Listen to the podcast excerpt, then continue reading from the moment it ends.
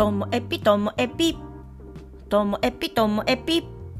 面白から真面目までサクッと聞ける独り言ラジオともえぴこんにちは皆さんお元気でしょうか、まあ、今日はですねあの息子とお出かけしてきた話からなんですけども。あの前から楽しみにしておりました「さらば青春の光の」あの単独ライブを見に札幌へ行ってきました。まあ、めちゃめちゃライブが、まあ、楽しかったのはもちろん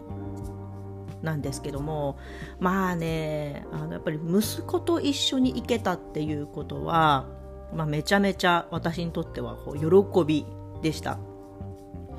なんだろうなんか息子と同じものを見てなんか同じようなところで爆笑するんですよ。まあ、笑う場面っていっぱいありますけどケタケタケタケタってこう笑う場面っていうのが同じだったりしてなんかすごい嬉しくなりました、まあ、例えばその友達とかカップルとか同世代の人たちと同じもの見て笑うっていうのは結構あると思うんですよね。だけどもあの年齢が私が29の時出産出産したんで世代なんて2つ3つ違うわけじゃないですか。なんか10年一世代みたいな感じで言うとね。でそれなのにあんな風に笑える。しかもなんかさらば青春の光って、まあ、まあ、好きな方はいっぱいいるかもしれないけどもでもいやどうでもいいどっちでもないっていう人も中にはいる。万人受けするっていう感じじゃないものをね見て2人ケタケタ笑っているのがなんかねやっぱ幸せな瞬間だったなって思っております。でなんか思い返してみたんですけども皆さんはあの親子でそういうものを見に行った経験とかあの思い出ってありますか？であの例えばちっちゃい頃ねよくあの十勝に毎年来ています。かっぱ座。あの子供向けの劇。着ぐるみとか着ている、えっと、人とあとは普通のあの役者さんとかがやっている劇。かっぱ座は見に行ったけどあれはでも息子のために見に行っていてで私が見たいものに無理やり連れてくっていうのはもちろん飽きちゃうからね子供だからなくって。で息子が小学校の高学年ぐらいからかなあの十勝に来るお笑いライブを見に行ってそれはあの7組8組ぐらいが来てあのみんな1ネタずつやるってやつでまあそれでサンドイッチマンとか高俊も見たかな。とかなんかいろんなの見たことあってお笑いはあったんですよね。でも音楽系のライブは全くあの見たい趣味が違ったり帯広に来るのをわざわざなんかチケット取ってて見に私帯広で音楽のライブって見に行ったことないんじゃないかな。うん。っていうのもあったので、まあ、今回のまあ、さらば楽しかったんですけどじゃあ自分が子供の時親とって話なんですけども私は多分大学生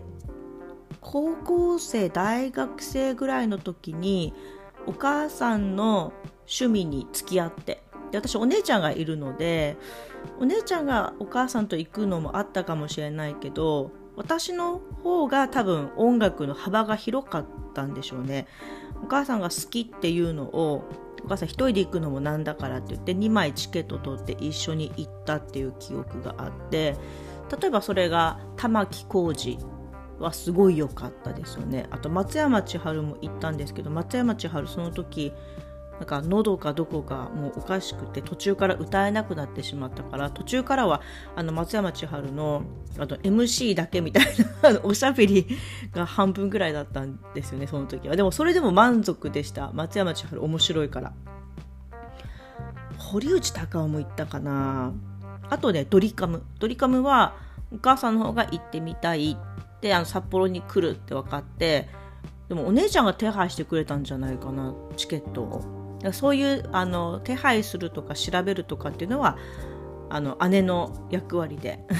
すごいまめな人なんですよね。でその時だから2人ともすごい好きで2人とも行ってすごい良かったねっていうのは玉置浩二ぐらいかな玉置浩二は2人してすごい満足して帰ってきた記憶があって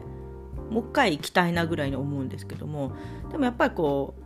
ドリカム堀内孝雄あたりは、まあ、お母さんが行きたいっていうから一緒に行ったっていう部分が大きかった気がします。だからそういう意味では2人とも行きたくって2人とも行って楽しいってやっぱすごいことなんだなって思いました。だからさらば青春の光ありがとう。そんな気持ちになりました。はい。まあ、ネタの方もねずっとコントだけで丸々2時間何本もコントがあって、まあ、一本一本でなんかさらば青春の光ってなんかあそこ？そこついてくるみたいな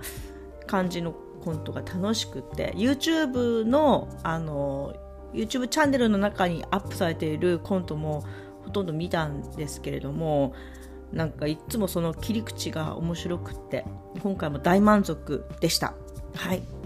や今度何か息子と行けるとしたら何なんでしょうかね私。